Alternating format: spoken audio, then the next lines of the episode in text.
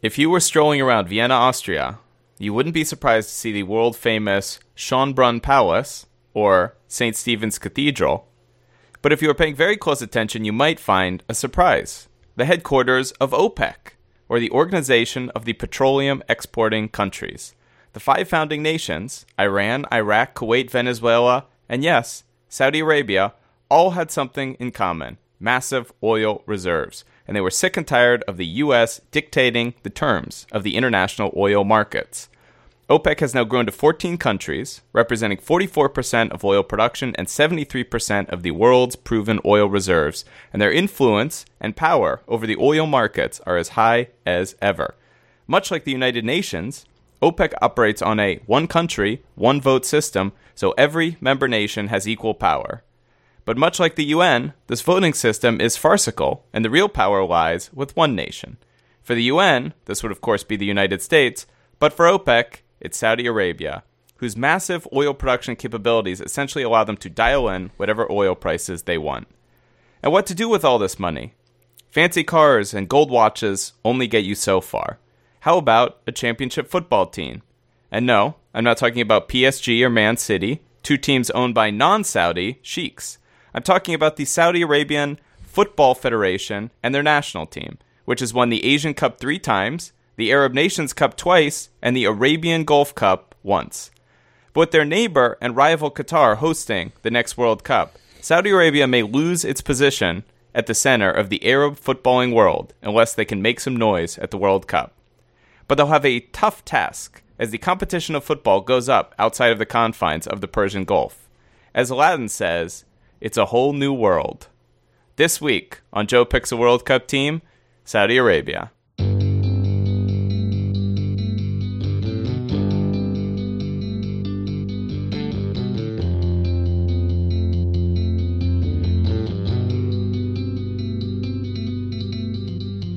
Joe picks a World Cup team. The states no football, but not football, it seems. So now he needs a surrogate. Dan will help him look for it. They'll have decisions to make, like how much genocide's a deal break. Joe picks a World Cup team. He's crossing borders to find out who's for him. What more could you ask for? It's time to stamp your Joe Pickin' passport. So grab your bottle and pour. Let's hope he doesn't start a war. Dan. Did Aladdin take place in Saudi Arabia or is it just like generic Arab country?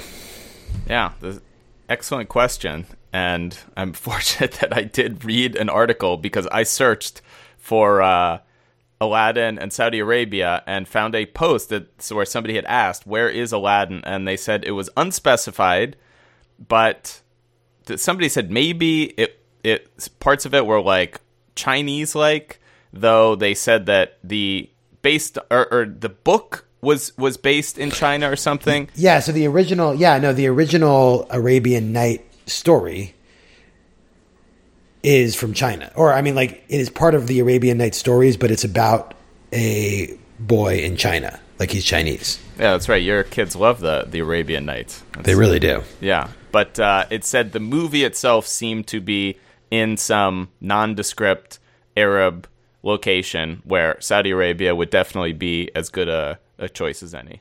Got it. Got it. Yeah. No, that makes sense. So there you go. This is supposed to be a lightning episode, Joe, but we're only doing one episode tonight, and I guess only one episode this week. So we'll, you know, we yeah, let's lightning it up. It will ready. go fast, but we won't go super fast. And you know, some of the sections, maybe the people didn't even send in any research, so we'll have some real lightning uh, sections. But Joe, before we get into Saudi Arabia, we have we have breaking podcast news, Joe. I've gotten two emails today, today, this very day, from Allison over at adresultsmedia.com, Joe. And she is saying, she said, are we, they want to know all about our podcast, how many listeners, what our social media presence is, because we are big into, we've got some potential campaigns they want us to be a part of, Joe. And one of them, Joe, for men's.com, apparently they said if either of us has experience with hair loss or erectile dysfunction and we're willing to do a live read about it, we can get paid. Wait, for real? Because I mean, I I think that I mean, at least one of us has experience with both of those things. Well, I'm not going to say. I'm not going to say which one. well, let's see. We know who's got the hair loss. But you know what, Joe? Since we're not doing this ad because this podcast is non-commercial, we're, we're Other not in than the other business. than other than Fan Emeritus Josh's book. But yeah, Yeah. Well, we all have to buy that book, definitely. But we don't get any kickback on that. We we're just supporting fellow fans emeriti. I want to put in a negative ad for these people. How dare they reach out and try to buy us?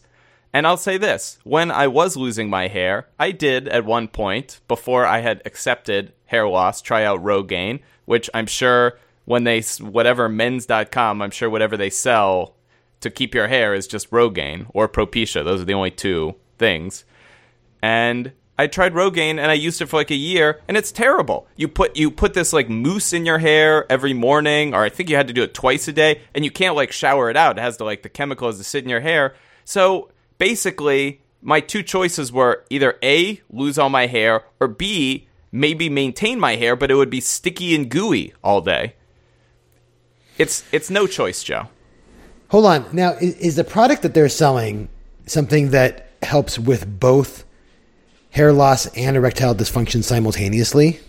Because, because I'll tell you, a bunch of guys with like a lot of hair and raging hard-ons walking around. That's not that's not a world I want to live in. Well, I'll tell you, Joe, I think, you know, per your point about one of these problems plaguing each of us, I think one of the chief causes of hair loss is that your hair follicles are like, uh, when testosterone hits them, they like shut off. So Yes. I Yeah. think, as you, with a thick, full head of hair, I think you would be more prone to erectile dysfunction than me, swimming in testosterone, which has shut off all of my, my hair follicles. So I, I don't even think you could have a, a treatment for both. I think it is No, it's sort true. of like as as blood rushes to your genitals, it is drawn away from the hair follicles. It's Yeah. I mean, just science. they, they just gave up. They said they it was not important in the perpetuation of my genetics. the hair follicles say we, we we can't compete with what's going on down there. We're Can't just gonna compete. We're out. Can't compete. So, you know what? Men's.com, we don't need your money or your endorsements. We're not endorsing you. In fact, I negative endorse you. I say if you're losing your hair, the strongest endorsement I can give is cut it all off because I'll tell you it is very freeing and it's amazing. And if you're suffering from erectile dysfunction, I do not encourage you to cut it all off. Yeah. Okay. Go, please see a doctor. Different. Just just just clearly state we have different advice for the two issues. Definitely, definitely. Go see a doctor. Do not go to men's.com or whatever. So, they also, she sent the first email this morning and she said, please get all this info back to me by COB, which I assume, I'm, I'm out of the, the uh, working world. I, I assume that means close of business, Joe.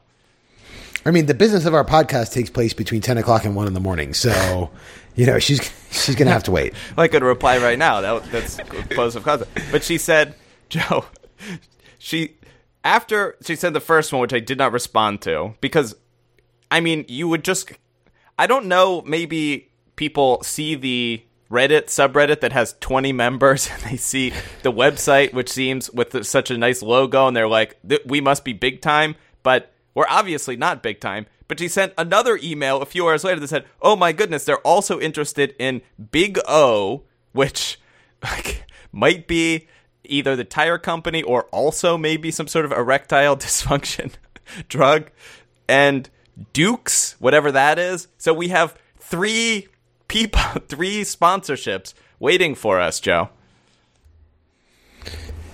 I mean, I don't know what demographic they think that we're serving here. What, what is Big O? I have no idea. I mean, I know there's like Big O tires, but I've listened to a lot of podcasts. I've never heard a tire company advertising on a podcast. I mean, I feel like like of all the possible options, Big O tires. I you know look. I mean, people need to get tires somewhere. It's true. It's true. I mean, I don't know if Big O Tires is an international company because we do have an international audience, but I mean, maybe that's maybe they want to break into all of these countries and they see our podcast feed and they see all these different country titles and they're like, "Oh my goodness, we oh, advertise now on one on. podcast, we get twenty countries." My Bing search though is telling me that that the Big O is also a Japanese anime series. Whoa! So potentially that's what we're talking about here. And they know that the Japan episode is coming up and they like want to get in for that episode. It is actually on the website, I think, that Japan is coming up. Or maybe this woman just listened to all of our podcasts and she's like, this pod she she she knows Japan's coming up because she's a listener and she wants to advertise. She keeps she's going to her advertisement being like, guys, I found the hottest podcast. We've got to you know, like um when Serial came out and then it was like that was oh, the oh yeah, Mailchimp was like MailChimp, cashing in on that, And it was Yeah. like MailChimp got in at like bargain basement rates because they believed in Serial. You know, maybe maybe this woman is really trying to to to get us on the map and Joe, I'm I'm not I'm ignoring her. I'm playing hard the problem get. is this poor woman. This poor, this poor woman. She had a deadline. Her boss was like, "Hey, you know, Janine, you're really going out on a limb for this podcast. I swear to God, Allison. Allison, you're I'm really gonna- going out I'm on a limb not for going to say her last name protected, but her last initial is V. Allison. You're really going out on a limb for this podcast. Get me something on my desk by the end of the day today, or you're fired." Close of business, Allison. We need Fuck. we need to push this hair loss or erectile dysfunction charge.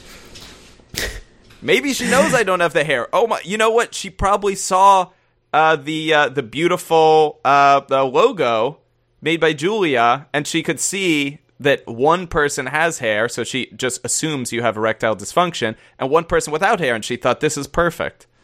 She says, "I can't tell much by that logo, but one of these guys has a flaccid penis." That's a lock.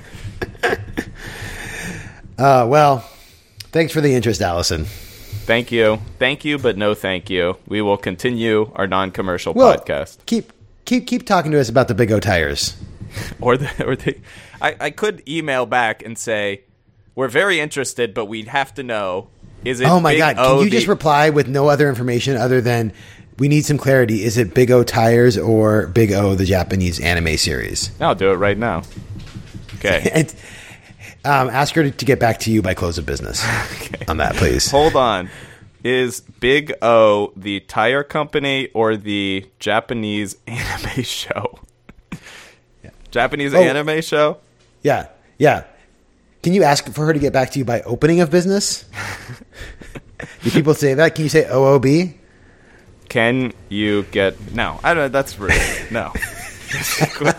Poor Allison. I'm not putting it through this, but I'm saying, hold on. Is Big O the tire company of the Japanese anime show? Sent. Boom. Perfect. All right. We'll we'll, we'll see. I'll, I'll post whatever her response is on the uh, on the subreddit. I can't wait. Look, we could be sitting on on on Saudi prince money here with the Big O tire campaign. Ooh, nice. What a segue, Joe. You hear me? That's that's that's that's that's what Big O is paying for right there. Now, Joe, what much the last podcast was unedited. This one's going to be unedited, uh, and this one I'll actually be sober for, so I'll remember it. So this, that's good. Um, but well, mixed feelings about the unedited podcast. But some people like it, most people hate it. But you know what, Joe? I think it's forcing us to up our game, and I think that segue you just did was a perfect example of it. Peop people love the raw feed. I think that segue was perfect. It was made less perfect by then us talking about the segue. Yeah. Well, but that's what everybody does on podcasts. But I think there might be a vocal minority who says they like the unedited, which was just one person, Bez, where we also did his like favorite country. And every other person I've talked to says they hate the unedited and it's terrible. Yeah, I've gotten some negative feedback. But guess what, people? If you don't like it, stop listening because once I and you know what, Joe, I'm just going to release this tonight. This is the great part about the unedited. I just put slam it up there, put it out there, get those by close of business to by open of business tomorrow, Joe. This this thing will be up. As businesses open around the world, people will open up their podcast feeds to see a brand new episode. Let's do it, Dan. Allison is going to frantically listen as she does and be like, "Oh no, we didn't get the, the, the contract done before COB, and that we we missed out on the big the Saudi Arabia episode. I mean, in addition to being a big money episode, as you say, I mean, I I can't imagine. Isn't this going to be every U.S.'s fan's darling to root for Saudi Arabia? I think so. I mean, it, it's it's at least a logical choice. Absolutely, and we're going to learn why. And and let's just get started, Joe, with a, a section where the Saudis and the Americans are going to show how much they have in common: the drink. So thanks to to fan emeritus Sean for this. He says Saudi Arabia is a dry country. Ooh, that's tough. But you can make your own moonshine, which is called Siddiqui, or homebrew some wine or beer. Add a couple of grains of yeast, even just standard cooking yeast is fine, to a bottle of non alcoholic lager or a bottle of fruit juice with a little added sugar. Leave it to ferment for a few days, and you have yourself some homebrew Saudi style. And if that doesn't appeal to you, mix apple juice with Sprite or soda water, and you've got yourself some Saudi champagne. Well, I did neither. I'm drinking a nice cup of tea in honor of our Saudi hosts.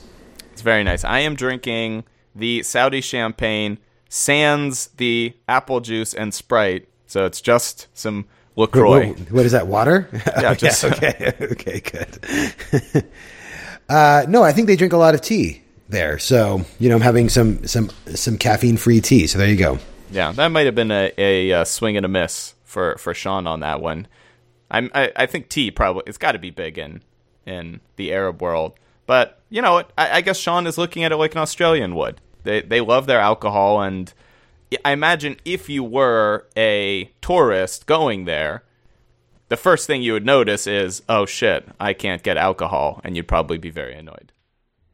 Yeah, I think Sean's just trying to help us out by, you know, trying to give us something to drink. Yeah. Well, I get it. This LaCroix is great, and let's learn a little bit more about this country in a segment I like to call Homeland Handbook.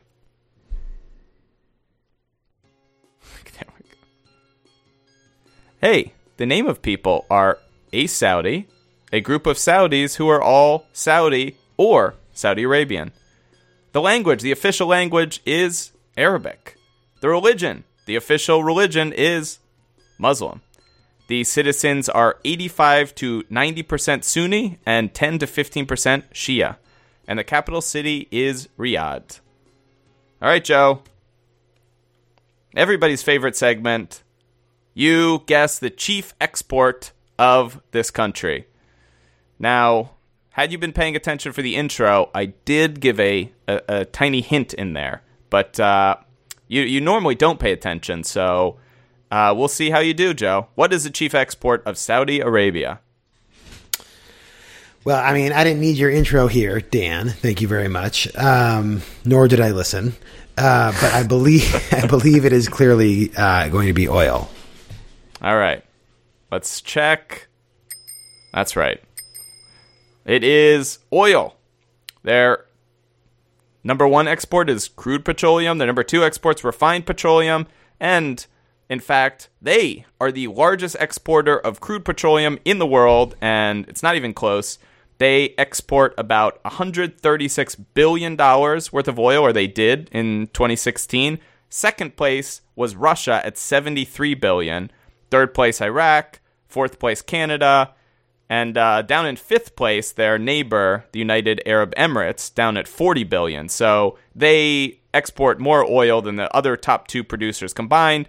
And because so much of their oil is like very cheap and easy to access, they can basically export as much or as little as they want. So they, as um, we talked about OPEC in the the intro, they do have this really uh, important spot in the global market where OPEC decides to set these like production targets, which they think will fix the price, but then Saudi Arabia themselves can basically, by increasing or decreasing production, can just move the oil markets however they want. Because uh, those numbers aside, 20% of the crude oil exports in the world are controlled by one country, which is massive. So, Yeah, that's fucking crazy. very powerful nation when it comes to oil, but let's see where they rank in terms of population, Joe. There are 32 countries in the World Cup. Where does Saudi Arabia rank in population among them? Yeah, this is one that I don't have like a really strong feel for because I picture Saudi Arabia as having like a lot of like desert. Um, but I mean, there's some big cities there. Like, I mean, I mean, Mecca is like pretty big, I imagine. Um, I don't know how many uh, year-long residents there are of Mecca, though. yeah, I mean, I guess that's true. Like, it, like, like talk about a tourist city, which is Yeah. like a constant inflow of people. Okay, I'm gonna just say um, maybe they're number ten. Number 10. Let's check that out. No, not even close, really.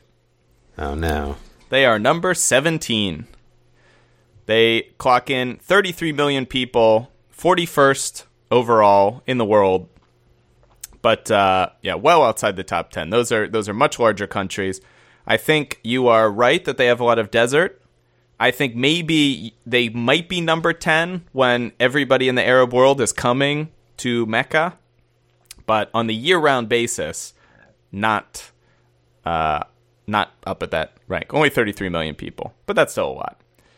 But uh, let's get uh, let's get right into it, Joe. Section number one, or pre-section number one. So we talk about World Cup history, the road to qualification, the group, and uh, and then they're whether they're too good or too bad. So first, Joe, let's start talking about the World Cup history. And as I was saying, in the intro, they have had success not only in Asia, but they've had success certainly in the Arab world. They've, I mean, they've won the Asian Cup three times, which is very impressive. The the Asia uh, Football Conference has, has a bunch of teams. Uh, in the World Cup, they've actually been fairly successful at getting to the World Cup. They've been to four previous World Cups between 1994 and 2006. They qualified for all four of those. They did not qualify for the last two, but um, they, of course, qualified for this one. In the four World Cups they were in, in their first World Cup ever in 1994, they got off to a really hot start, and won their first two games. Uh, th- this was at the, the World Cup in the U.S., and they made it uh, to the knockout round where they promptly lost. But in the three other World Cups, they did not register a single win. So they um, have, uh, in their last three World Cups, they have two draws and seven losses. Not great, Ooh. but you know, whatever. They made it four times. You know, they didn't make the last two, but but they made this one. Um, and again, as I said, they've they've had success within the within both the Arab world and Asia. So it, it, this isn't like some of these countries. The World Cup team is is sort of an afterthought. I would say. I mean, I don't want to say throw Australia under the bus. Another uh, Asian team or that plays in the AFC, but Australia, the biggest sport in Australia isn't football. It's, I mean, it could, well, it it might be Aussie rules football, it might be rugby, it might be, I, I mean, I don't know. They, they, it's a big sporting nation that plays all sorts of sports, but in Saudi Arabia, football is their biggest sport. So this is, it, it's Right, it's right. not through like no lack of trying. Like they want to be good. Um, it's something they care about. It's something they invest in, and um, so you know they do want to to shine on on the World Cup scene. Let's see how they qualified for the World Cup this year. They came in as the 11th seed in the uh, AFC, the Asian Football Confederation. They get put in Group A with their neighbors, the United Arab Emirates, the country that the U.S. doesn't even consider a country, Palestine, Malaysia, and Timor Leste. And of course, as you can imagine, with this mix of parts of groups, they had trouble playing their games against Palestine because Saudi Arabia refused to uh, go through Israel to get to Palestine. And so that, that was a whole controversy about that game. Timor Leste, the person in the group, had to forfeit five of their group matches due to fielding not one ineligible player, but due to fielding numerous ineligible players. However, I wonder what made them ineligible, though. I don't know. I, I did not do any further research because I have never heard the words Timor Leste put together before. I have no idea where it Is is. that a country? it is a country. I mean, I assume it's a country. Uh, the, whatever they play in the AFC, and uh, but you know the the thing is when they forfeit a game, it's it goes down in the books as three to no. But they Right. actually uh, played their first game against Saudi Arabia that was eventually forfeited afterwards, but Saudi Arabia won the game seven to nil. So Saudi Arabia actually got the seven to nil victory, and then when Saudi Arabia played them the second time when they had when they were eligible, Saudi Arabia won ten to nil. So it is T- for Timor Leste, So, like they won This the is forfeit. it's the strategic forfeit. Yeah. Absolutely. It, it was absolutely it was it was very big for them. And um uh what else? Uh Sorry. Well, Damn, look, this is the problem with the unedited podcast. What is happening behind you? anything could happen. I, I think a police car drove by. I don't know. I mean, it's not like the time the gunshot happened on the podcast. Well, that that due to ongoing legal proceedings, we can't talk about that. Uh, oh yeah, and then uh, one other one that in their matchup against Malaysia, the the match was abandoned in the 87th minute after a group of supporters threw objects onto the pitch. At the time of abandonment, the score is two to one to Saudi Arabia. But But Dan, Dan, Dan, I have to stop you. Oh my God, this story about about Timor Leste, which is also East Timor, people might be more familiar with that name. Um, what they were trying to do and why they got expelled. This is the best plan ever. I don't know why more countries don't do this if they're like terrible at soccer. They filled their team with a bunch of Brazilian players. They were all just Brazilians who could make the team. And it's these people who apparently had zero zero connection to East Timor, who were just like really like probably pretty good Brazilian players who were probably better than any East Timorian, but were in no way good enough to play on the Brazil team, and they just imported them. but they still lost to Saudi Arabia seven to zero. Well, I think no, I think at that point those players had already been expelled. Oh, well, I'll, have to look and see what their their first game was like. They had twelve Brazilian players on their team.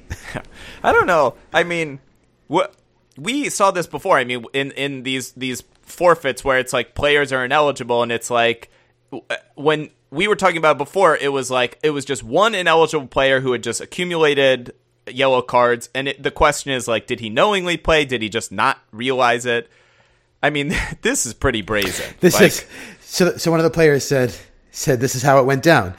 I received an invitation from them, and they said, "We give you a passport, and you play for us." there you go. Oh, that's amazing. All right, sorry, you can keep going. No, that's it. Look, that's that's great, great work, Joe. Uh, you know, while the police are dealing with the situation over here, you know, you have got to fill in the dead air. Uh, anyway, so uh, that Malaysia match that had to be abandoned because of the Malaysian fans throwing stuff onto the pitch, that was eventually uh, made into a forfeit. So though Saudi Arabia was winning two to one, they you know it goes in the books as a three 0 win, and so they win the group, six wins and two draws. Finishing second in the group is the United Arab Emirates, who have five wins and two draws.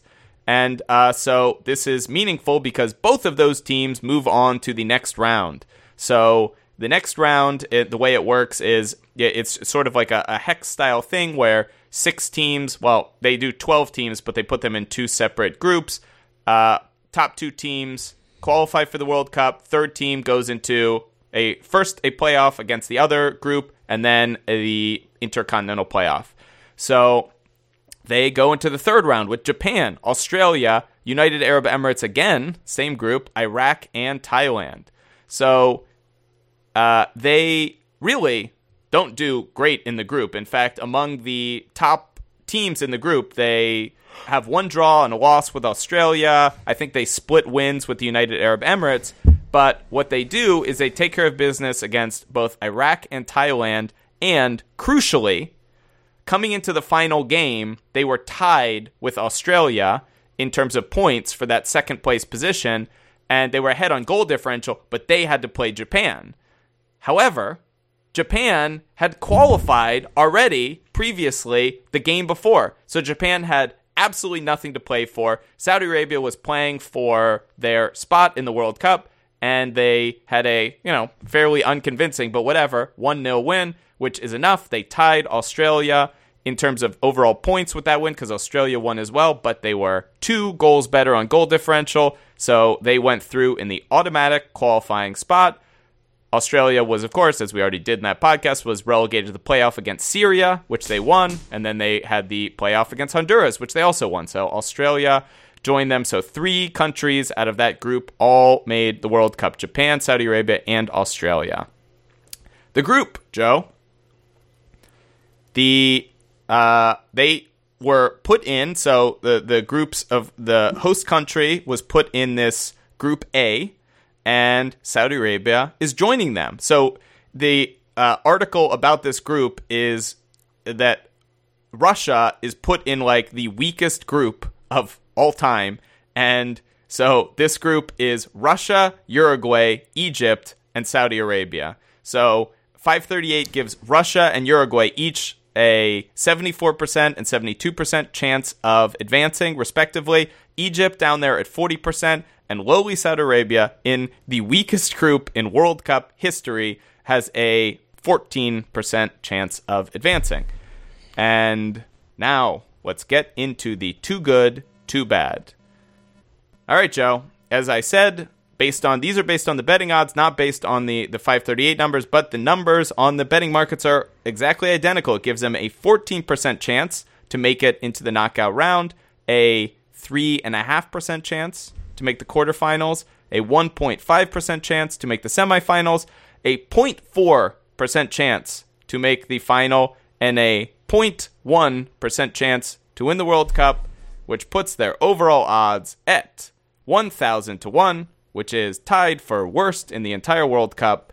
So, Joe, that means a bet of one Saudi rial would pay back 1,000 rials, and that's right, no halalas to go with it. And Joe, I checked, they don't make a $1,000 rial note, but you could get two $500 rial notes for your one rial bet, which would feature King Abdulaziz Al Saud, which also is their most famous note because on the back is the Kaaba in the courtyard of the Holy Mosque in Mecca. And each one of those 500 riyad notes has a US dollar value of $133. Oh wow, that's pretty good. Yeah, and I looked at that currency rate, and I'll tell you, it looked quite stable over about the last five years. So I think there might be some sort of government interference pinning the value of the real against the US dollar. But I'm no monetary expert. Well, I mean, I think look, it's never good to be in the um, in the group of life, in like the easiest group, but be the worst team in that group. Like that's a bad sign. Uh, and obviously, I think the biggest knock against Saudi Arabia is, um, I mean, it seems like half their qualifying games they won through forfeit. uh, like, like, or or like, they're playing a team. I mean, their biggest victory in the second round of qualifying, the the only real win was they Japan, had who, was, who didn't have anything to play yeah, for. playing a team that had nothing to play for. So that so teams either either were disqualified or or or or had no reason to beat them. But I mean, look, they qualified for the World Cup. Hats off to them, but they had a very easy road and you know, oddly enough their only salvation is that they're actually in a group where like they're not just going to be crushed because it's a it's a pretty weak group, but they are the worst team in it. So this is this is not good for them. This is like a two and a half. Yeah, that's bad. I mean, the the one thing they have going for them is like theoretically speaking, like Russia is worse than them, but exactly right. Yeah, I mean, like like if they were in a normal group, I would have had to make it a one, but they have like a little bit of a shot at winning a game. Yeah, they got a shot. I mean, w- one thing researching it before coming into this, I would have just assumed that it was like, oh, in Saudi Arabia, I don't know what sport it would be, like high OI or something. I have no idea. I don't want to say something offensive, but I mean, well, I don't know why that would be offensive, but anyways, I don't know what their sport is. I I would not have guessed that that soccer was actually their number one sport, but I mean, it must be tough for it to be the number one sport, but just based on you know the type of geography or whatever. It, or well, I mean, it's an interesting question because you know we've sort of been going with this theory about like you know political uh, stability uh, and a good economy and like access to whatever like soccer fields and and training programs like these are the things that like help a country who loves soccer become a good soccer nation. Like look at like Uruguay or like Costa Rica.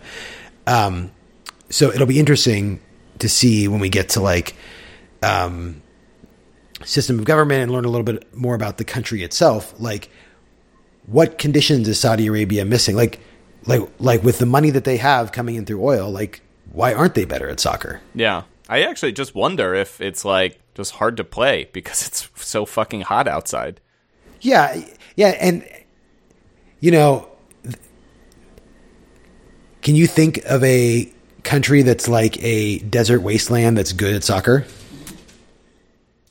I mean, I mean the biggest the countries that are like primarily deserts are like uh I mean, they, I think there are some African nations that are primarily deserts. And some of them have have done well in the World Cup.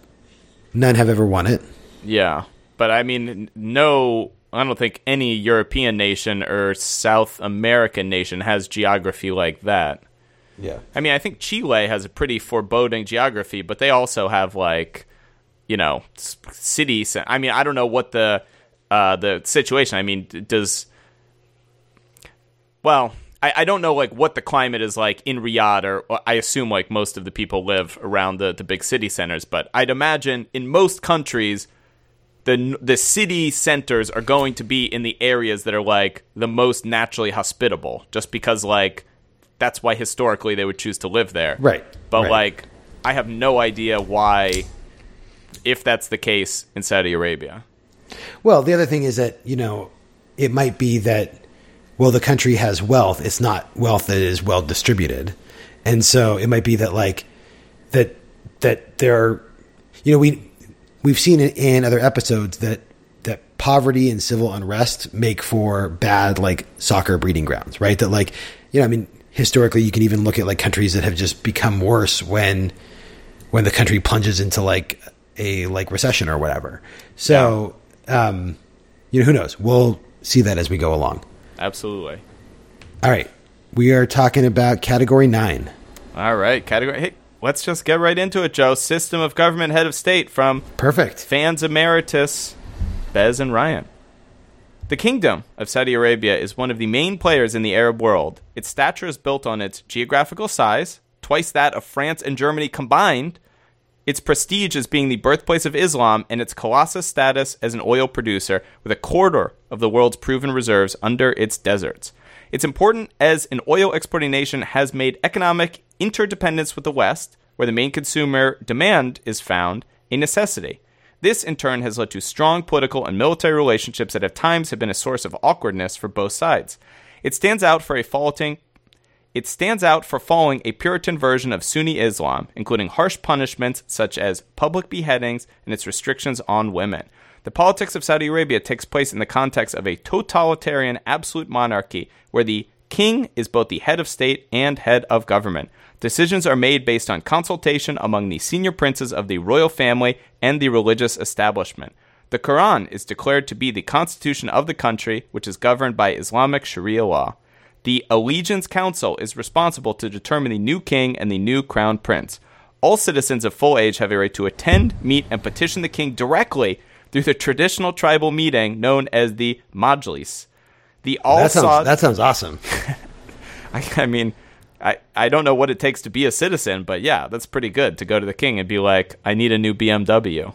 Like, I, I need that new uh, stereo or whatever. The Al Saud dynasty holds a monopoly of political power. Saudi Arabia was established in 1932 by King Abd al Aziz, and he has been succeeded by various sons. King Salman bin Abdulaziz Al Saud ascended the throne in January 2015 following the death of his half brother, King Abdullah. He has been part of the ruling clique of princes for decades and has continued the main thrust of Saudi strategic policy, including maintaining the alliance with the United States and working towards energy market stability. In what's being described as a big shakeup, King Salman made his son Mohammed bin Salman first in line to the throne in June oh, 2017.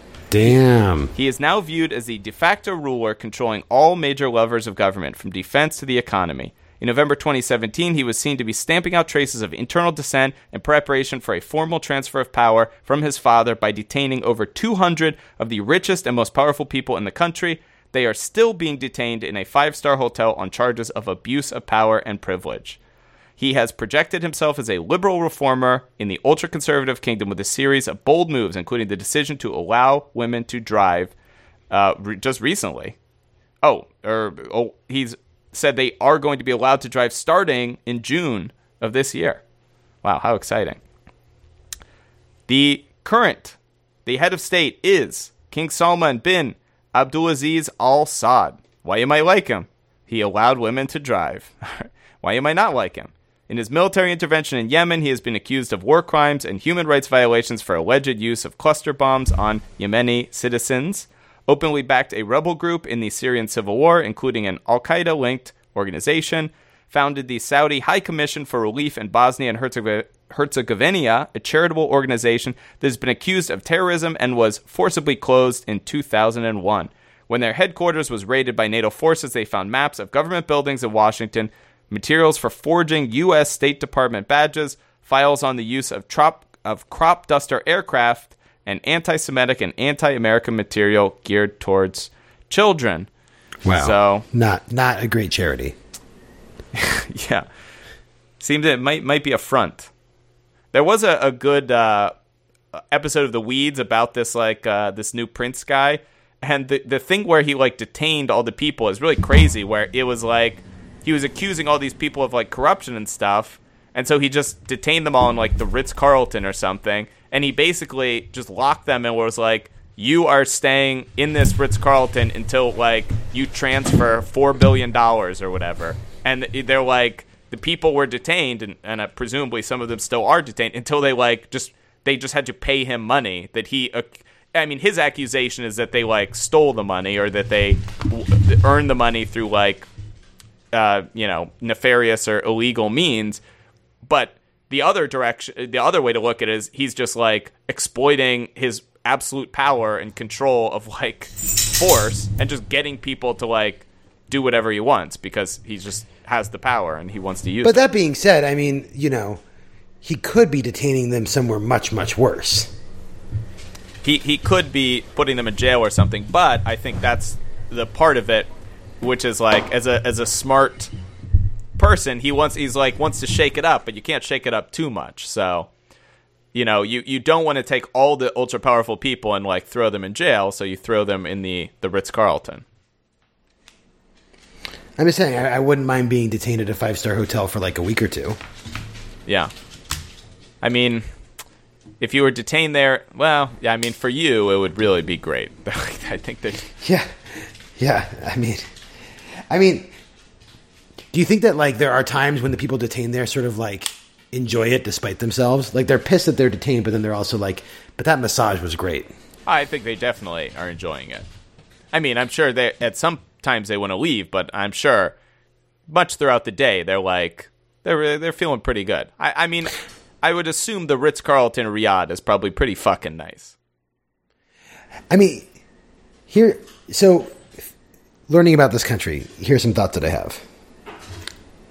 First of all, allowing women to drive, I mean, is a no brainer. And, and obviously, I'm saying that like, and you're like, of course it's a no brainer, but like, also, like, driving's terrible. It's like, you know, like, having to drive on like a long family trip, like I don't want to drive. I Very want excited Liz to, see where you're going with this. Okay. My point is, everyone should want everyone to be able to drive because then you share the responsibility for like doing a chore of like like think about it. If only men can drive, it's like oh we got to go pick up milk. Fine, I'll fucking go because you can't drive. Ah, yeah, yeah. It's terrible. Absolutely, you're right. That would be like if the law was like only men can like do dishes or something. Right, right, right. I mean, like like there's so much stuff that I mean I'm trying to picture my life if if Liz couldn't drive, it would be awful. Yeah, but then again, you probably would have a driver. So anytime Liz wanted to do something, you'd just be like, all right, driver, take her. All right. Well, that sounds all right then. all right. The other point that I was thinking is is I mean, obviously this country is very committed to Islam. Definitely. I don't know that you want your religious document to also be your constitution. Yeah. Like constitutions and I'm not talking about for any like moral separation of church and state reason. What I'm thinking about is like the fact that like you need your constitution to be like a functional like like governing document. Like the Constitution of the U.S. lays out uh, the the amendments have all the rights in it, and you know what people have right to, but also lays out like the functionary like like how long a presidential term is, what the line of succession is, like what you know what happens. Um, uh, uh, uh, you know when Congress is sworn in and what powers they hold versus the Senate. It's like man, like you know if their if their president dies, they're like let's look at the Constitution, see who takes over, and it's like it's it's it's the Quran. It's not there. I mean, it might be there. You don't you don't know what's in there.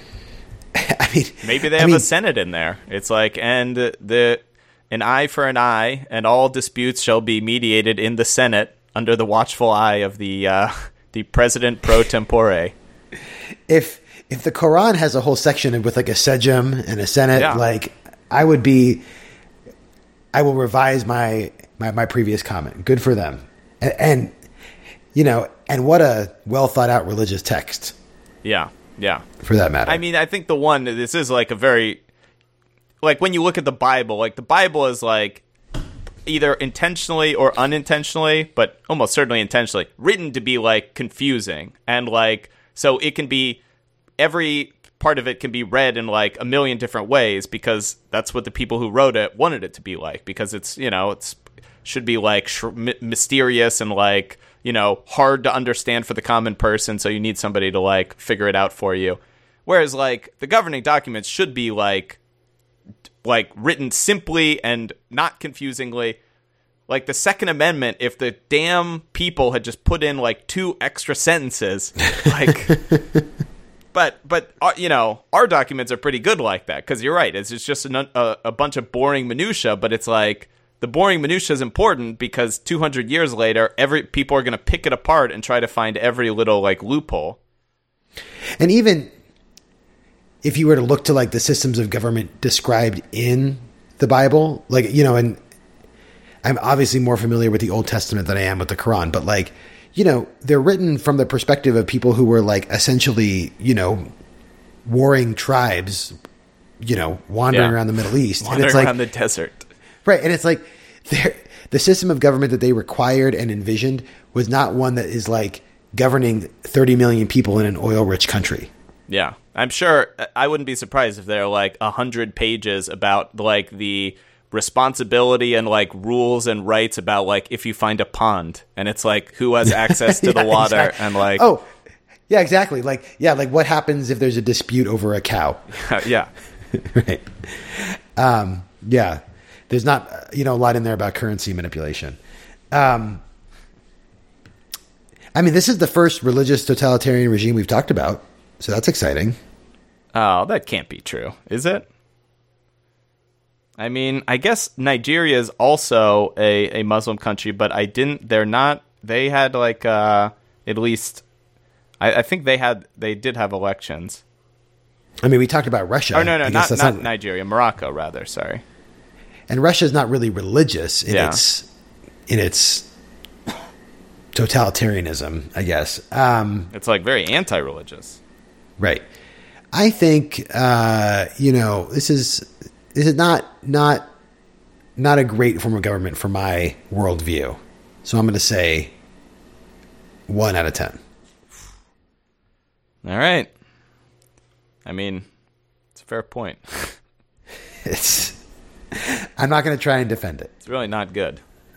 I mean, not Okay. not even to mention the uh, that all of the uh, 9/11 hijackers were Saudi and likely sponsored by the state. Category eleven. All right, category 11. Hey, it's a national anthem thanks to superfan Tony PhD, who I've learned is, is coming to visit San Francisco in uh, a few weeks. And I'm going to hand present him the Cup of Joe, which Oh my goodness! by that point will be made into a very nice trophy, which I have not done yet. But so that's going to be very exciting. Reigning Cup of Joe winner, he will he will take back. If if you tuned into the NFL draft, Tony and Pam were front and center in like if you every time just look at the Bengals section and the two people in front are were Tony and Pam every day of the draft. I mean, what a couple, Joe. They're traveling to the NFL draft together. Could you imagine? Like, what what activity do you think you could possibly have in common with your wife where you would like travel somewhere to like go see something? Oh my goodness! I mean, Liz and I have nothing like that. I guess well, you guys you guys sort of like gambling, so I guess you could you guys could conceivably go to Vegas and you'd both have fun gambling. Oh yeah, I know. I mean, I mean, we, we love to travel together. We love to do things together, but I can't think of like an event that Yeah. we would want to travel for. Yeah. That's the thing. I can think of an event that I would want to travel for, or that, or that she would want to, but not really. Um, yeah, no, that's tough. Yeah. Yeah. Well, you know, you know. On that note, there are two bits of Joe picks an NFL team news. I don't know if you want to address that at the end, or if we want to just plop it right here in the middle of the podcast. Joe, why not? Let's, this podcast is for us. Screw the haters. Let's just put it right here in the middle. Okay, I mean this is this is breaking Joe picks an NFL team news right now. Wait, breaking? Well, it's not really breaking because it happened like a week ago. But Oh, okay. Shahid Khan, owner of the Jaguars, have you heard this news? I have not. Put in a massive bid to buy Wembley Stadium. Wow. Now, Now, hold on. He's saying he's just buying it as an investment. He just thinks it's good business. Now, Wembley Stadium, as as you may know, is not owned by any team. It's it's owned by the FA, by the English Football Association. Uh, Hmm. Why are they selling it? I think because it's sort of like it's sort of like a silly like they, there is a stadium that is mostly empty other than like big events and big games. It would be like silly for the NFL to just own a stadium. Like they would just rather cash out and sell it to someone. Yeah, yeah, I mean, I think the better question is why they owned a stadium in the first place. yeah. Now he, of course, owns Fulham, who have, I think, a, a fine stadium, uh, and he said that he has no no interest or desire. This is not a move that would involve Fulham moving. Now, so he's having really been to Fulham Stadium, I know I would. I mean, it's fine, but it's very small. I mean, it's you definitely couldn't like, you know, Tottenham wouldn't fit in a stadium that tiny. You know, got to have more more seats.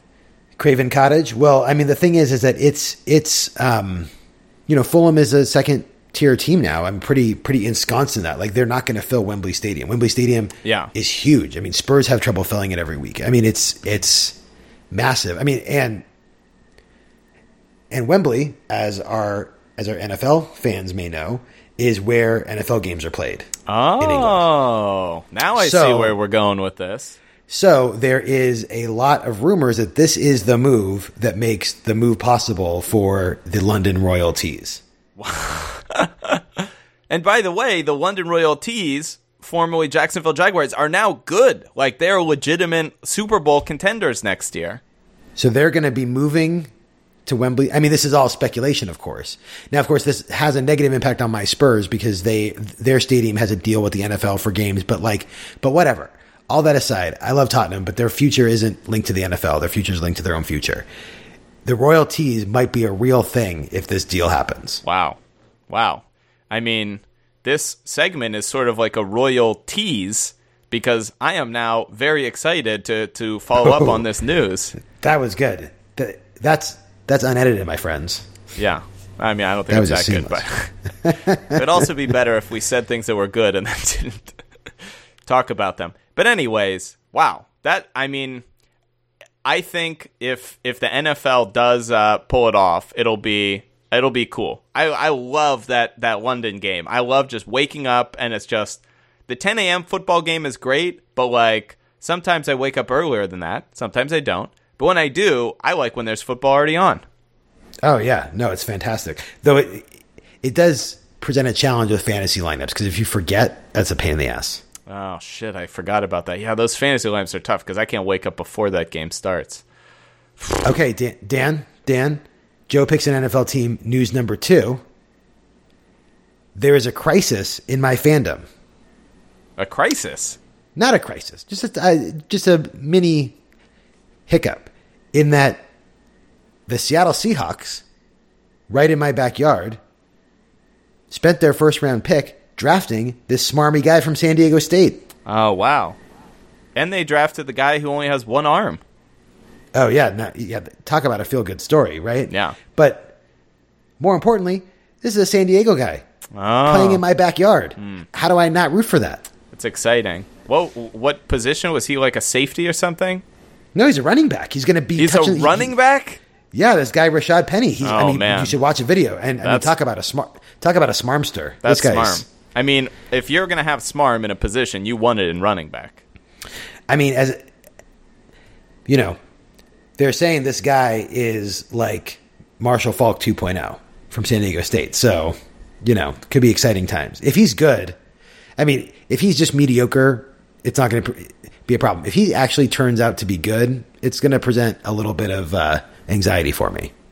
Well, you, the good thing is, you know that Rob doesn't root for them. So, although I think they're Rob's second team, if memory serves me Yeah, correctly. exactly. So it's a problem. Yeah. Well, maybe they could be your second team.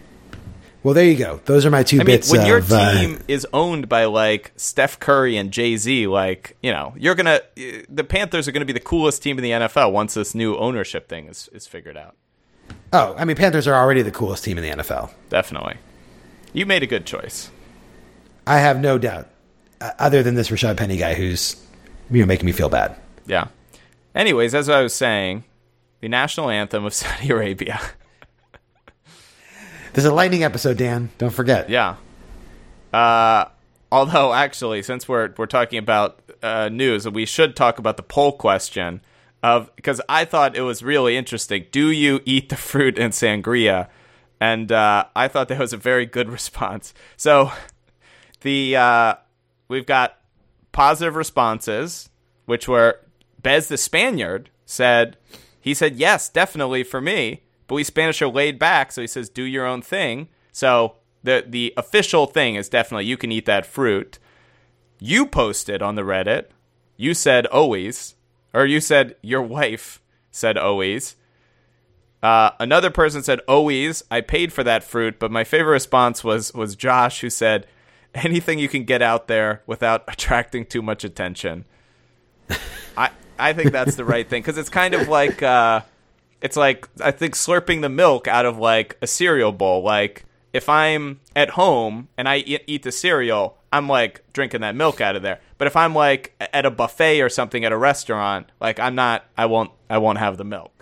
No, and you know it's it's a perfect description of the dilemma with the fruit in the sangria because sometimes you like really want a piece of the fruit, but it like sort of like is sticking to the curve on the bottom of the cup. Oh, yeah. And and you're sitting with a group and you want to get it, but you can't look like you're trying too hard to get it. So you have to like sort of like nonchalantly try and like use the toothpick or whatever to get it out. But then, or or like shake the glass, but if it's stuck, you can't you can't shake too hard because then you look like you're like. But then people are like, "Man, you really want that orange slice, don't you?" And Well, like, and that's the other thing I would say is some pieces of fruit, like the more rigid. I'm not exactly sure all the the types of fruit, so I I'm not going to compare in sangria. But like if you're trying to pick at like cantaloupe or something, like that's pretty easy to get to. You you make contact with it, it holds together. But orange slice, you start like hitting it with a fork or even trying to grab it. And it's I mean, talk about smarmy. Like it it tries to evade capture. But I totally understand Josh's point that the that you just can't you can't act seem like you're trying that hard. Yeah. No, I think it's great, and and you don't want to attract attention. You don't want to be the person who's like scraping around the thing. But I think if you can kind of do it in a cool, casual way, where you're just eating the fruit, then I think it's a it's a, a thumbs up. Exactly. You just have to make it nice and smooth. Great, great poll responses. Yeah, that was great. That was a great question too. Not to toot our own horn, but that was great. I think we really we really did something Hit it out with, of the park that with that one. one. Yeah. All right, let's talk about this national anthem. So the national anthem of Saudi Arabia, Hasten, was first adopted in 1950 with no lyrics, and then again in 1984 with lyrics. The original composition was by Abdul Rahman Al Khatib, with the lyrics written by Ibrahim Khafaji. The lyrics Allah Akbar, O my country, my country, live as the pride of Muslims, long live the king for the flag and the homelands. Tony's fun facts. He says none. There are no fun facts. I think there are were fun facts. Tony just didn't want to find them, but uh, maybe he didn't want to be Google searching for Allah Akbar. But uh, I'm fine with that. We can do we can talk about this on this podcast. You know, I have no problem with the uh, Islam or the Muslim religion. I I'm w- with uh, Obama. I think it's a religion of peace, Joe. But uh, too. he said there's no fun facts, but it is very short. So for all the anthem haters out there, it is only a a nice 71 seconds. So let's hear it. Oh, that's fantastic.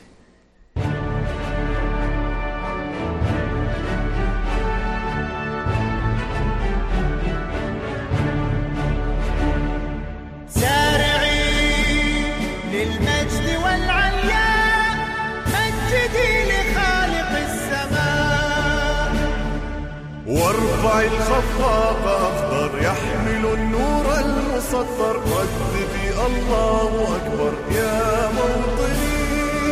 موطني عشت فخر المسلمين. عاش والوطن. سارعين للمجد.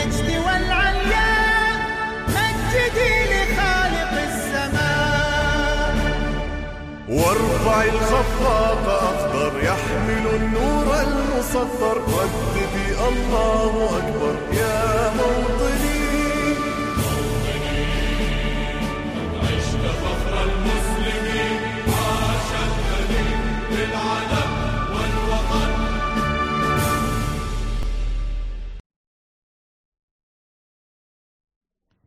I liked it, Dan. You know what I liked about it? It it it sounded like if I heard that national anthem, not speaking the language that was being spoken, I would still. And you gave me like a, a list of all the World Cup countries. I would probably settle on that being Saudi Arabia's. Yeah, it did sound very Arabian, and It it did. did, sound very Arabic-y. I after reading the things, I was like waiting to hear the lyrics in English, and then it was not in English, which of course was a stupid thing to expect. Uh, yeah, I mean, I think it's all right. It's short. It's nice and uh, and simple. It's very distinct. I like it. Seven out of ten. wow, seven out of ten, huge score. Saudi Arabia needs that after their two and a half and one. So let's see where they're going next, Joe. Yeah, uh, they we are we are taking a little trip down to uh, category ten. All right, category ten. We don't do that anymore. That was the uh, the rate the kit. Fantastic. We are we are taking a trip down to uh, category five. All right, hey, food and couponing. All right. This is from Fan Emeritus Emily. Saudi Arabia does not have Groupon. However, haggling is still used as a strategy, so perhaps it's more like create your own coupon or Groupon. Mm-hmm. The mm-hmm. national dish is kabsa, chicken and rice with vegetables and various spices, including black pepper, cloves, cardamom, saffron, cinnamon, black lime, bay leaves, and nutmeg. You can also get variations of this with different proteins, although not pork, as it is illegal to eat, as the country follows Islamic dietary laws, which also means no alcohol. As a desert based land, many of the foods found were types that were able to grow in arid climates such as dates, rice, and wheat. Many dishes involve having rice cooked in a meat broth, such as salig, which incorporates milk infusing into rice, giving it a creamy texture. As Islam spread throughout the Middle East, food based influences from the surrounding countries spread into Saudi Arabia, bringing hummus, pita, tabbouleh, fatir, harissa, and other spices. This spread of religion and culture has added a greater variety of culinary options, which is now seen as part of Middle Eastern cuisine at large. I mean, we have to pick some category to rate them down for not having any alcohol.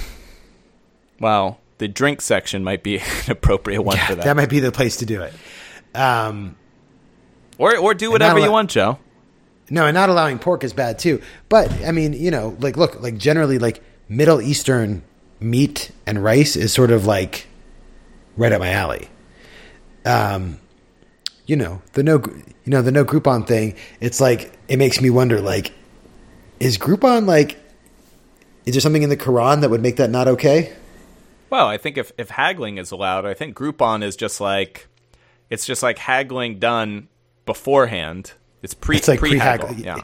Plan plan haggling. Yeah. It's like a it's like a haggling voucher. It's like you're you're sort of haggling with the internet, where you're like, ah, I want something, but then you you like look at five different Groupons, and you're like, that's you like haggling with the the world at large, deciding, ah, do I want yeah, this but like massage? Groupon though, but Groupon is different because you're paying. So like I was thinking because I know that like um, uh, usury, like you know, like money lending is not allowed. So like, is Groupon sort of like that because you're giving them money by getting something that isn't quite like you're like getting like a voucher for something? Then I don't know. I think you're overthinking it. Whatever. They don't have Groupon, but you know, meat and rice. It's all good. I love Middle Eastern food. Five out of ten. I could go for some meat and rice tonight, Joe. Absolutely. All right, now we're taking the trip to category six. Keep it going. All right, fan culture and kit. So, Joe, while I read the fan culture section, which is going to be very brief, you pull up the kit so you can talk about that. Uh, this is, of course, from fan emeritus Yannick. In January, for the first time ever, women were allowed to access a soccer stadium. Well, that's pretty exciting. But they had to be separated from the men. Up until now, women were only allowed to visit a stadium on certain days. So there you go. That's their the totality of their fan culture is that now women are allowed to watch the games. Uh, their rivals are Kuwait. Uh, they always have great matches in the Gulf Cup, and apparently Germany. So I that that's sort of like wishful thinking there. I think from some of those Saudi I mean, that must be a one-sided. That must be a one-sided rivalry. Although it would be funny if the Germans were like, all right, our chief rivals are, are France, Italy, and Saudi Yeah. Arabia. And we and we fucking hate the Saudis. Terrible. Uh, their chant, translated from its original Arabic to the stadium we came from every city, and God willing, the win is ours. So, you know, not a bad chant. Even their fan chant is a prayer. Yeah, I, I guess it's not. It, it isn't saying like hopefully our players will play well. It says hopefully, God willing, God wills us to win. I mean, the sense I'm getting is these people are very religious. I mean, it does. It is 100% Muslim, and uh, you know the the Constitution is the Quran, so it does seem like that that makes sense. You know, the kit's pretty nice though. Their crest is like a eagle or some kind of bird, but whose like skin is made out of soccer ball material. It's pretty cool. It is a Nike kit, which I should also note, which is eh, that's that's a good get for them. Yeah, no, I think Nike did a good job with this kit. I think it looks good. I like the green color. Uh, you know, I mean, look, I mean, I Wait, did you say a bird? yeah, it's like No, an no, eagle it's or it's the uh, it's two like sabers that are crossed. No, I know.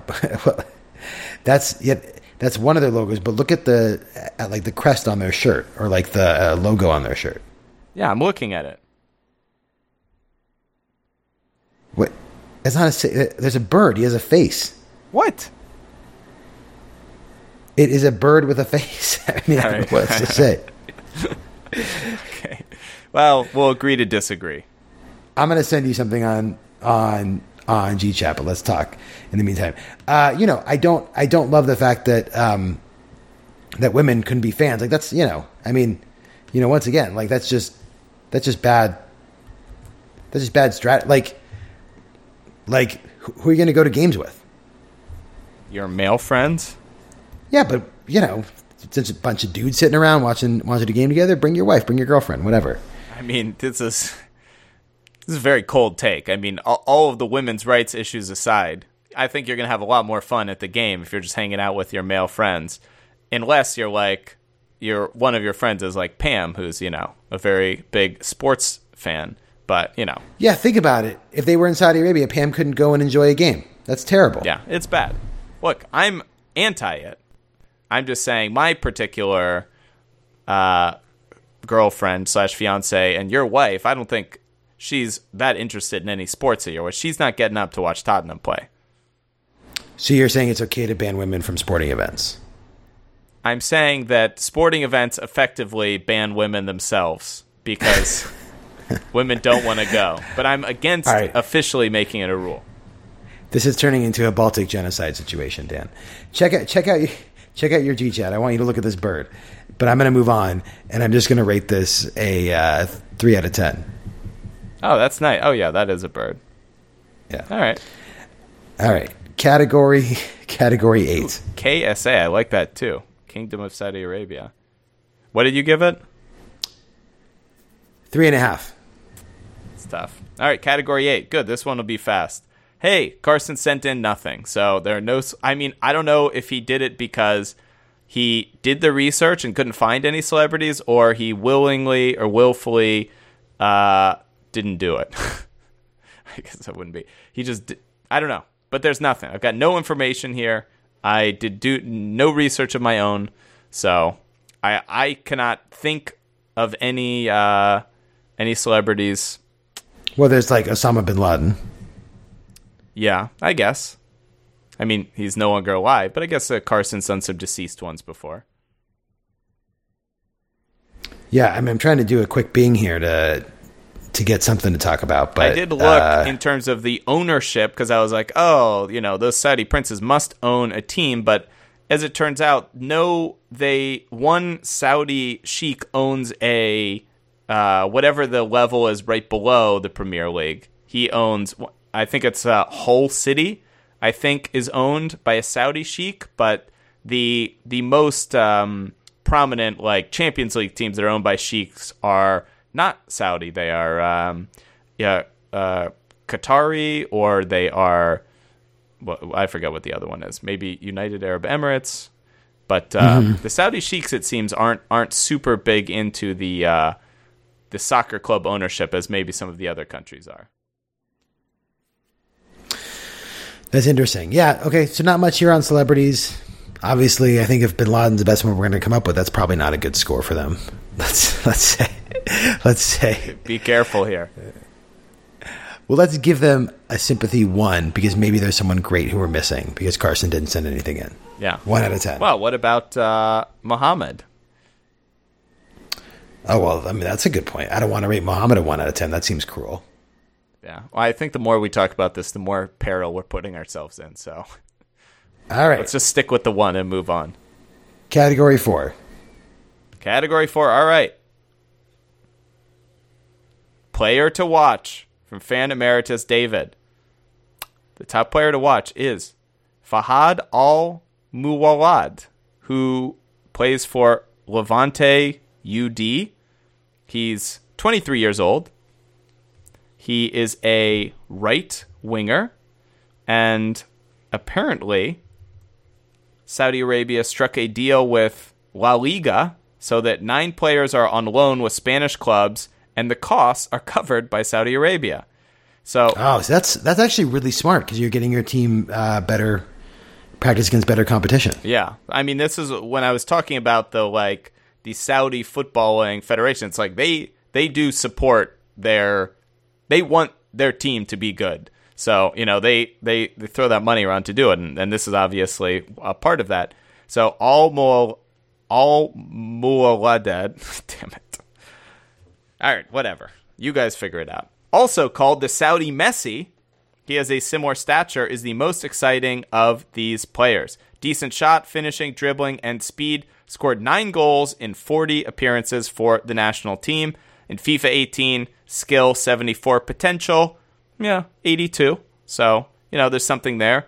Uh, David Yeah. gives his rating a 3. Guy, you know, I mean, that is exactly what a Saudi or what a country like Saudi Arabia should be doing to build up their footballing program. They should be paying other clubs to say, yeah, you can have this player completely for free. We will pay their entire salary. Why not do that? Yeah, that's a good deal. It's a great deal. America should do the same thing, but it is also the thing that we're talking about with like, why is Saudi Arabia not better? Like, there might be a future that we can envision where like 20 years from now they are a powerhouse. Um, You gotta This you gotta guy- squint pretty hard to, to imagine that. not not like a not like a not like a dynasty powerhouse, but like they are they're they're ten to fifteen places higher in the FIFA ranking on a consistent basis. Yeah. All right. I mean, Uh, if they go from a thousand to one to like two hundred to one, that's a massive increase. But you know, I think, uh, yeah, this guy's all right. Uh, maybe a little bit better than um, the ranking suggested. Let's say four out of ten. four out of ten. All right. Two categories left: atrocities and the drink. So let's just go right to atrocities. From uh, super fan fan emeritus Josh PhD. Remember everybody to go buy his book when that comes out. He says, Dan, I'm still waiting to do our reading for the audiobook. Whenever you want, should we just release that as a special podcast episode? "Yeah, I, I'm sure we can finish that in under an hour, maybe, if we really." I'm not saying the book. I'm saying I'm saying the audition reel. No, I'm saying that it was a joke that we spent so long in every podcast. All right, go ahead. Let's talk about the atrocities. All right, bad, really bad. First of all, there's extremely harsh restrictions on women in the country. The fact that they only recently allowed women to drive should give a sense of that. Then there's the tacit and perhaps covert support of radical clerics connected to violence all across the world, which goes back decades. Then there's the massive humanitarian crisis currently happening in Yemen, which Saudi Arabia is a major contributing factor. Saudi airstrikes in Yemen are ongoing. By the way, the U.S. is indirectly supporting a lot of this through arms deals with Saudi Arabia. And then there's the machinations of Crown Prince Mohammed bin Salman, who is currently consolidating power in the country. So, from the past to the present, Saudi Arabia is terrible.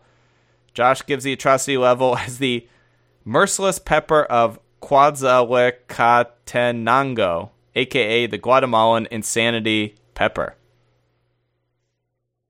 It's a great Simpsons episode, by the way. You gotta you gotta pour the wax down the, on your tongue, then you can you can swallow that no problem. That's one of my favorite episodes because it's just so freaking weird. Um, yeah, this is bad. This is like, what did we wait? We gave Russia a zero. Russia was given a one in this category. Ooh, that's a generous one.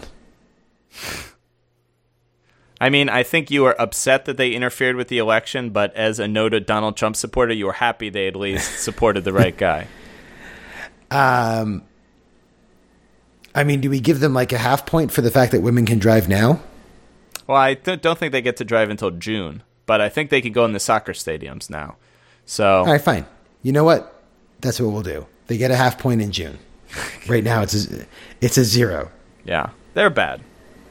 Yeah, they're bad. One thing It's that. I also saw in the um, because I was looking up their economy, that you know they're they make all this money in oil and they're very undiversified. So that's one of their things. But they're one of the I think actually they are the only Arab country in the G20 because they just make so much money from oil.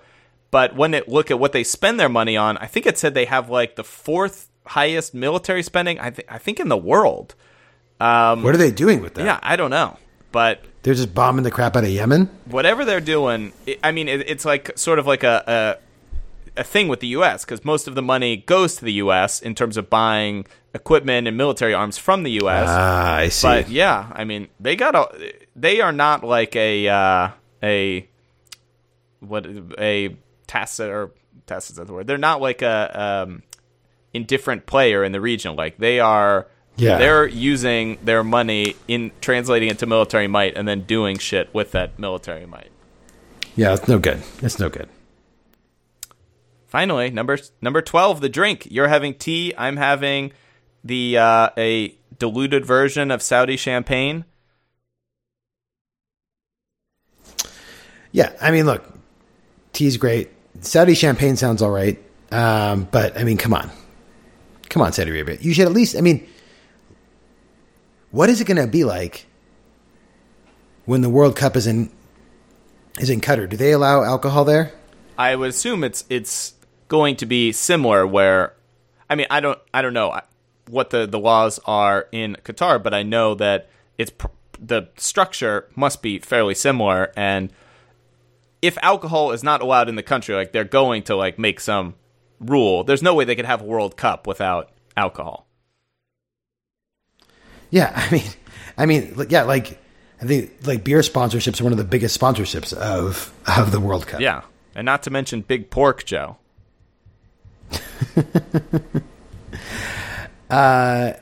I mean, look, this drink situation, two out of ten. Two out of ten. All right. Wow. Not the best score I've ever seen for poor Saudi Arabia. Uh, so they come in at a total of 26, which Okay, that's not bad.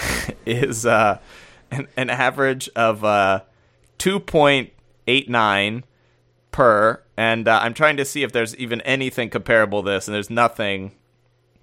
The lowest, other than this, is Panama at, at 4.33 average, Poland 4.86, Russia 4.5, but everybody else is comfortably above 4, and Saudi Arabia didn't even crack 3. So, uh, I mean, am I being overly negative tonight? I mean, it it it, it just I was responding what was laid out there. Oh, actually, though, I just got an email from a uh, a Saudi uh, uh, sheikh. Oh, they have decided to sponsor a podcast, and what? Wow, five thousand dollars as long as as long as you pass them through, Joe. That's all he asked. He said you can do whatever you want. You don't need an ad read. He just wants to for Saudi Arabia to get into the round, and he'll send five hundred dollars in uh, rial. That's yeah, that's five thousand five hundred reals. No, no, no. I, I don't know what the conversion rate is. He, he hasn't done the math here, but he, he says he'll make good. Oh, I see. And he says Saudis are very trustworthy in deals. I mean, they're known. They're known for their handshake deals in Saudi Arabia. Definitely. We could barter. I could I could go back and say, look, well, we need some more real. Let's sp- spice up the deal a little bit. We know it's a haggling culture. Absolutely. um, yeah, yeah, no, I mean, obviously, uh, upon consideration, despite their low score, we're going to be moving Saudi Arabia on to the next round. All right, boom. Let's send that right back to the prince. Uh, you know, Get some of that. Get some of that big O tire money. you know what they say money can buy everything and i mean it will be interesting to see big money big oil versus big corruption in that group a where you've got the saudi arabia russia match is, is sure to be you know who knows what could happen there Oh my god, it's like it's like the the the bribery group. I mean, yeah I mean, whoever referees the games in that group is going to be fucking rich when they come home. and that's the I, I i think that's actually the opening game of the world cup because i think i think russia opens the world cup. And so there you go. The first game of the world cup will be russia saudi arabia. So that is I, I, Oh. I mean good for what saudi arabia of a game too. that they I mean- they're gonna be on like you know everybody watches that first game even though this is like such a terrible game.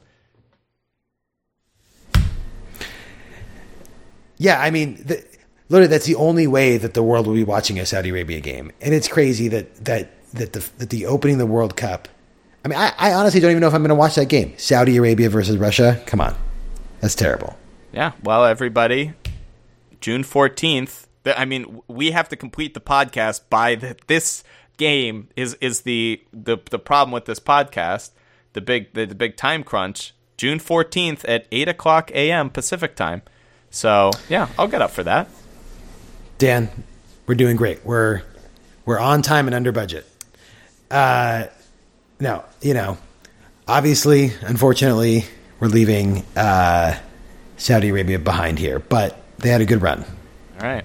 That sheik Had a good is run, not going to be happy, Joe, but I think it is it is important that as the world does move away from an oil-based economy, that Saudi Arabia is going to have to learn that sometimes their their money and their their old money isn't isn't what it takes in the new world. Like if they want to pass to get through your system, they're going to have to really work on some things. Uh, Yeah, about their current ongoing atrocities and maybe their government and, and for you particularly you care about those those uh, women's rights you want to make sure that women are able to do all the things that you don't like to do so that because you don't want to be doing those things I could not have said it better myself, Dan. Thank you.